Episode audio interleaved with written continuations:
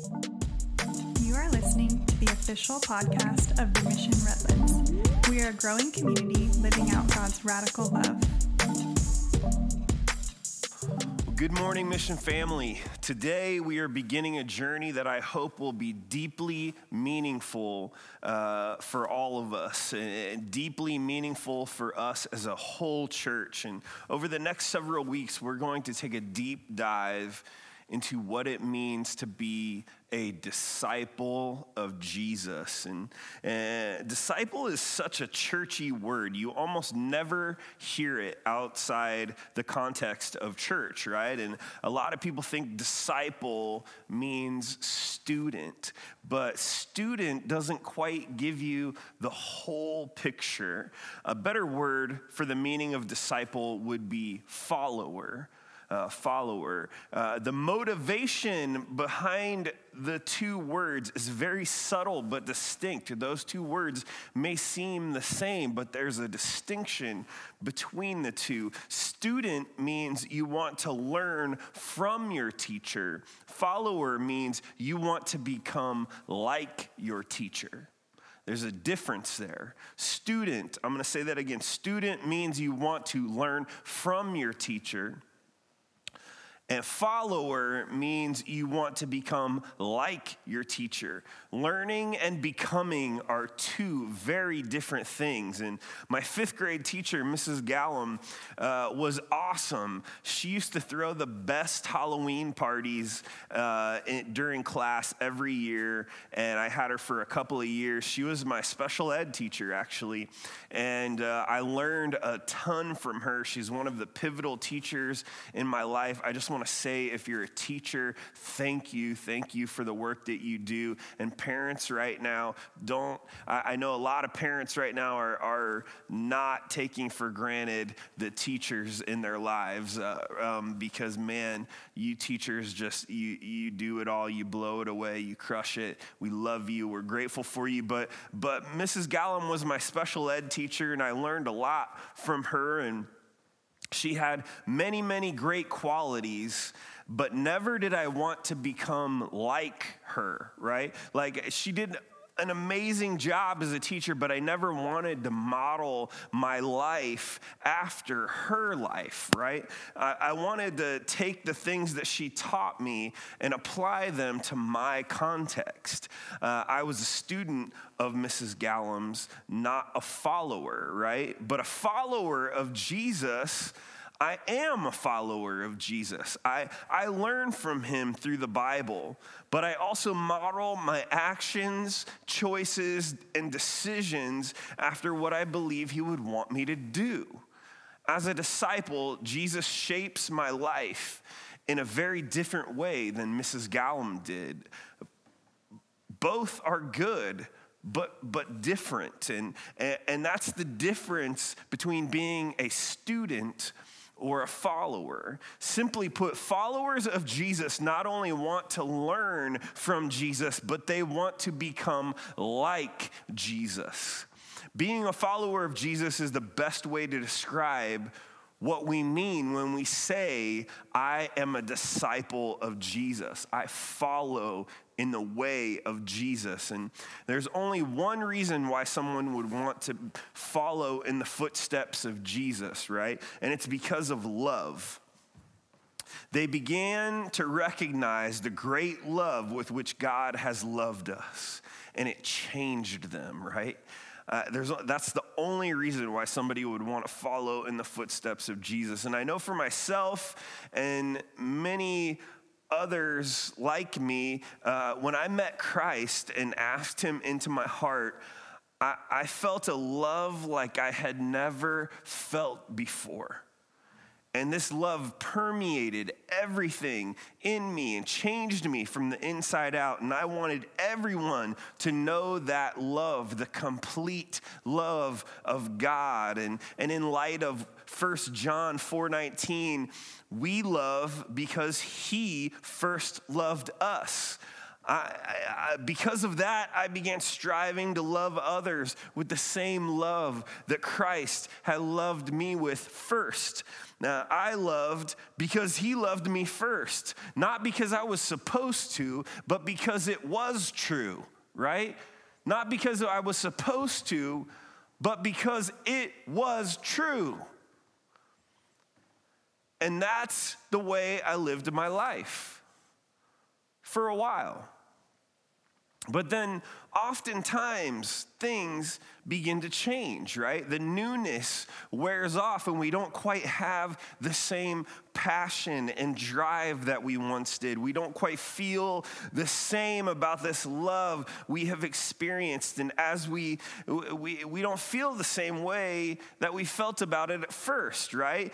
Uh, maybe our uh, attentions turn more to knowledge of the Bible, and, and we become, we, and we want to become the smartest person in the room when it comes to the Bible, and being the smartest person in the room and knowing all the knowledge of the Bible is our driving force.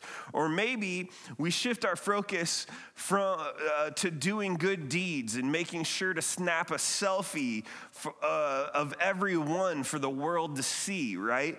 Knowing the Bible and doing good deeds like taking care of the disenfranchised are absolutely good things. I want you to hear that. We have to know the Bible, we have to do good deeds. But when the motive shifts, from anything other than we love because he first loved us, uh oh, we're in trouble.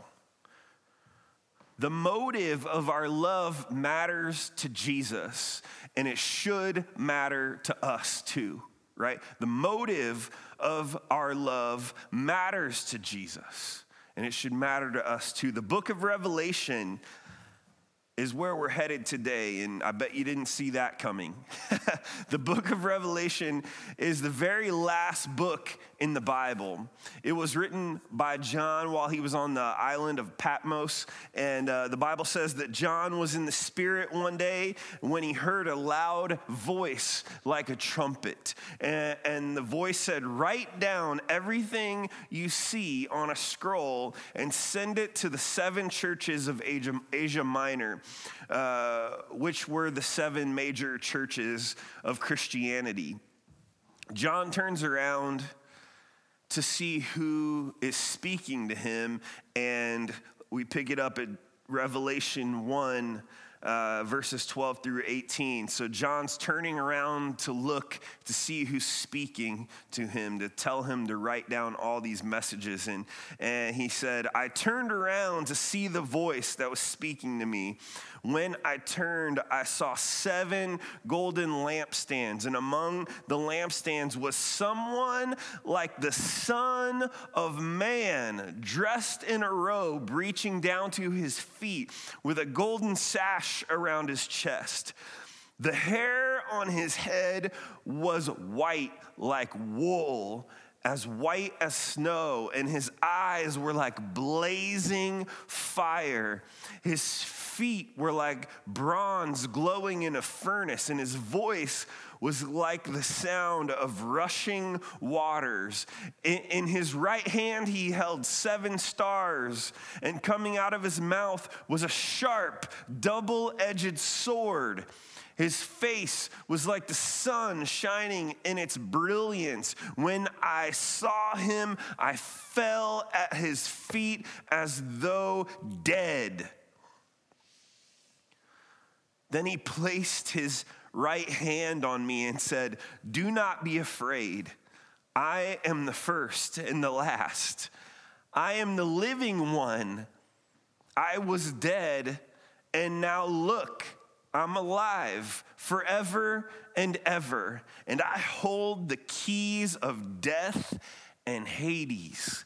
John just experienced the resurrected Christ in his heavenly form. And every time I read that passage, the description of Jesus gives me goosebumps. I, I just get so pumped. And the resurrected Jesus goes on to give John messages for each of the seven churches which those seven churches are further symbolized by the seven golden lampstands. And for today's purposes, don't get too hung up on the stars and the lampstand symbolism in this passage. Instead, focus on what Jesus has to say to the church and how it applies to us.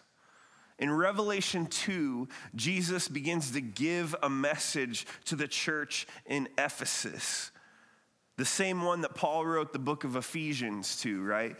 It, it's um, addressed to them, but I believe that it could just as well have our church's name on it. I want to check it out today, and I want you to really hear what Jesus has to say to the church in Ephesus because I believe this is for us. This is where we are going. This is where the Lord is leading so pay attention, hone in. Revelation 2 1 through 7, I'm reading from the NIV. To the angel of the church of Ephesus, write, These are the words of him who holds the seven stars in his right hand and walks among the seven golden lampstands. Now listen, I know your deeds, your hard work, your perseverance I know that you cannot tolerate wicked people, that you have tested those who claim to be apostles but are not, and have found them false. You have persevered and have endured hardships for my name, and you have not grown weary. Yet I hold this against you you have forsaken the love you had at first. You have forsaken the love you had at first. Consider how far you have fallen. Repent and do the things you did at first. If you do not repent, I will come to you and remove your lampstand from its place. But you have this in your favor You hate the practices of the Nicolaitans, which I also hate. Whoever has ears, let them hear what the Spirit says to the churches. To the one who is victorious, I will give the right to eat from the tree of life, which is in the paradise of God. Now, so in this vision, John is having, he's on this island. Jesus, the resurrected Christ, comes in all his glory, and, he commands the church. Uh, uh, the church, the, he commands messages to be sent to these seven major churches in Christianity.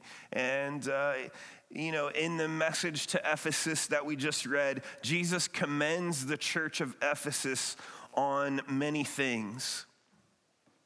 They mostly boil down to good deeds, hard work, perseverance, and intolerance of false teaching. Those are all great things, and Jesus commends them on it. Uh, most of Jesus' message seems like Ephesus has like got it going on, like they're the real deal, right? Like Ephesus is, is, is it. Uh, until Jesus says six words that cut like a knife. Yet I hold this against you. That should give the people of Ephesus cause for pause, right? Just that's a cause for a pause, right? Yet I hold this against you. You're doing this great. Good deeds, yep, check. You're doing that wonderful. You're persevering. You're not letting in false teaching. You're working hard. But there's something more important than all of that. You have forsaken the love you had at first. That is the most important thing to Jesus. What does Jesus mean by this? Did they, did they like lose their, their first love? Um, did they forget about it? Did they um, just let it dull? No, they abandoned it. They deserted it. That's what forsaken means abandoned and deserted. Seems like one of the only downfalls in the church of Ephesus was that they loved to be right. They loved to be right. They put all their emphasis on sound teaching and lost their love. Lost their love. And without love, sound teaching is nothing. They loved to be on the moral high ground more than they actually loved people and God.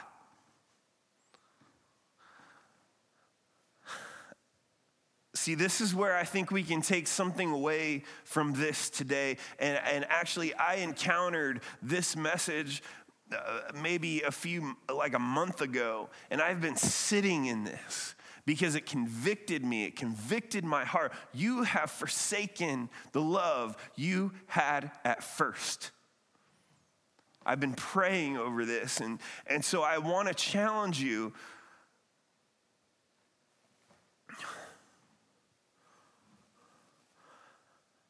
we need to look at the evidence of our lives to see what may reside in that first love position. So many things in our lives can take the place of our first love for God and other people. Good things can take that place, just like the church in Ephesus wanted to make sure that they had sound teaching. That is a good thing, but not if it becomes more important to you than love. Loving your job is an awesome thing. Not everyone knows what that's like. But when you love your job so much that you're willing to compromise morally to keep it, that love is out of place. Loving your country and wanting it to be better isn't wrong. That's not wrong at all. That's a good thing, right? But when your love for your country causes you to lose your love for your neighbor, it's out of place. Loving your kids isn't wrong, far from it. We're called to love our children and raise them up in the way they should go. But when your love for your kids goes so far that you are taking them to sports when you know you should be in church, your love is out of place. See, the first love affects everything that comes after it. If money is your first love, then it will have an effect on every decision you do and every relationship you have. Money will be at the center of it. And that's why Jesus is correcting the Ephesians. Because if you're a disciple, a true follower of Jesus, you need to have love for God and love for others at your first love position so that it affects everything that comes after it. In fact, Jesus is saying that this is the greatest commandment. Matthew 22, 35 through 40, NIV. One of the Pharisees, an expert in the law, tested him with this question Teacher, which is the greatest commandment in the law? Jesus replied, Love the Lord your God with all your heart and with all your soul and with all your mind. This is the first and greatest commandment. And the second is like it love your neighbor as yourself. All the law and the prophets hang on these two commandments. So, what do we do? Maybe as I've been talking, you've identified something in your life that has taken the first love position in your life, and your love for God and your love for other people is out of place. What do we do? What does Jesus command the church of Ephesus to do? Because if anybody knows what to do, it's Jesus, right?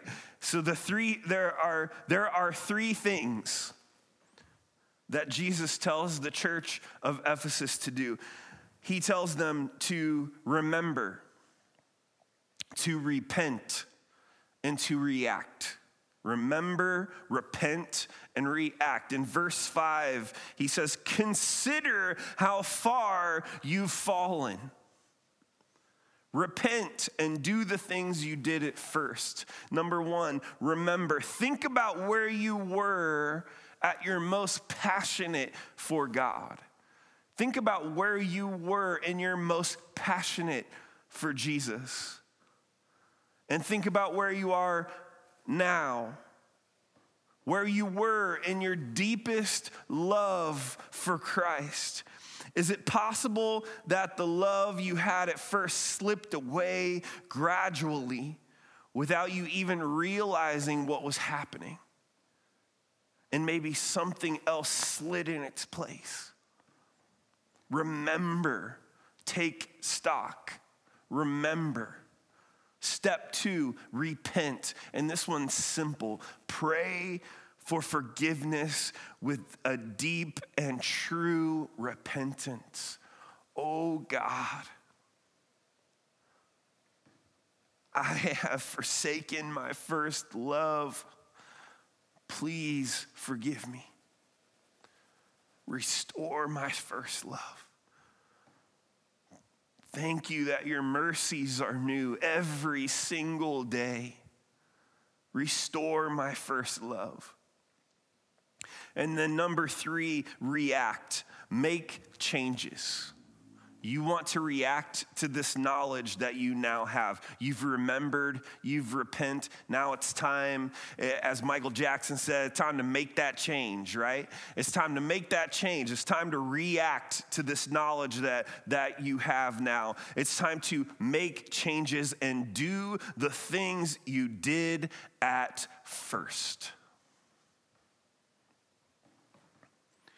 In the weeks ahead, we will continue this journey of what it means to keep our first love, our, our, our first love uh, in relationships, in finance, in work, school, church, and much more. We are going to remember our first love and figure out how to keep our first love first commit weekly to joining us on this deep dive into discipleship because it's gonna be fun. Now, if you are already in a relationship with Jesus, I want you to take these three steps this week if you have sensed something taking the place of your first love.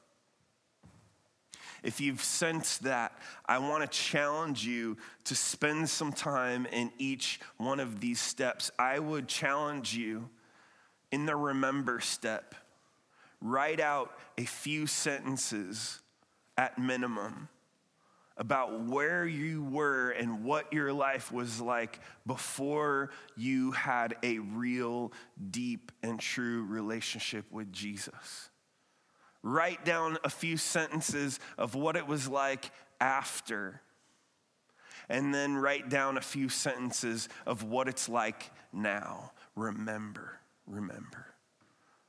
Step two, spend some time in prayer this week asking God for forgiveness and to restore that first love. And then brainstorm changes that you and maybe your family can make to keep first love first. But you may also be thinking, like, yeah, that's all well and good, and, and I like what I hear, but I've never been in a relationship with Jesus. I've never had the first love if you if that's you and you're ready to begin that first love journey with Jesus whether you're watching this live now on Sunday morning or you're in the lunchroom at work on a Wednesday, like this is your moment. I want you to close your eyes and pray with me. If this is you, if you are beginning a first love journey with Jesus right now, you're saying, Jesus, I give you my life. That's it. That's all. That's it. That's all you have to say. Just pray with me right now. Jesus, I give you my life. That's it. That's all you have to pray. Jesus, I give you my life. You are my first love.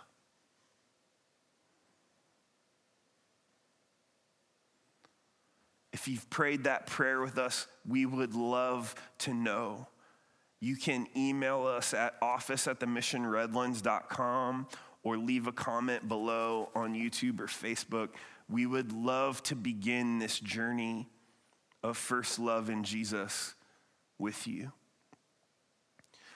Today is the beginning of something that I believe is going to mark the future of our church. And I hope you'll join us as we continue this. Let's pray. Father God, Lord, we love you. Lord, we there we say, Lord, that there is none above you. Lord, we repent of not keeping first love first. Lord, we repent of not loving in the way we did it first. Lord, renew that in us.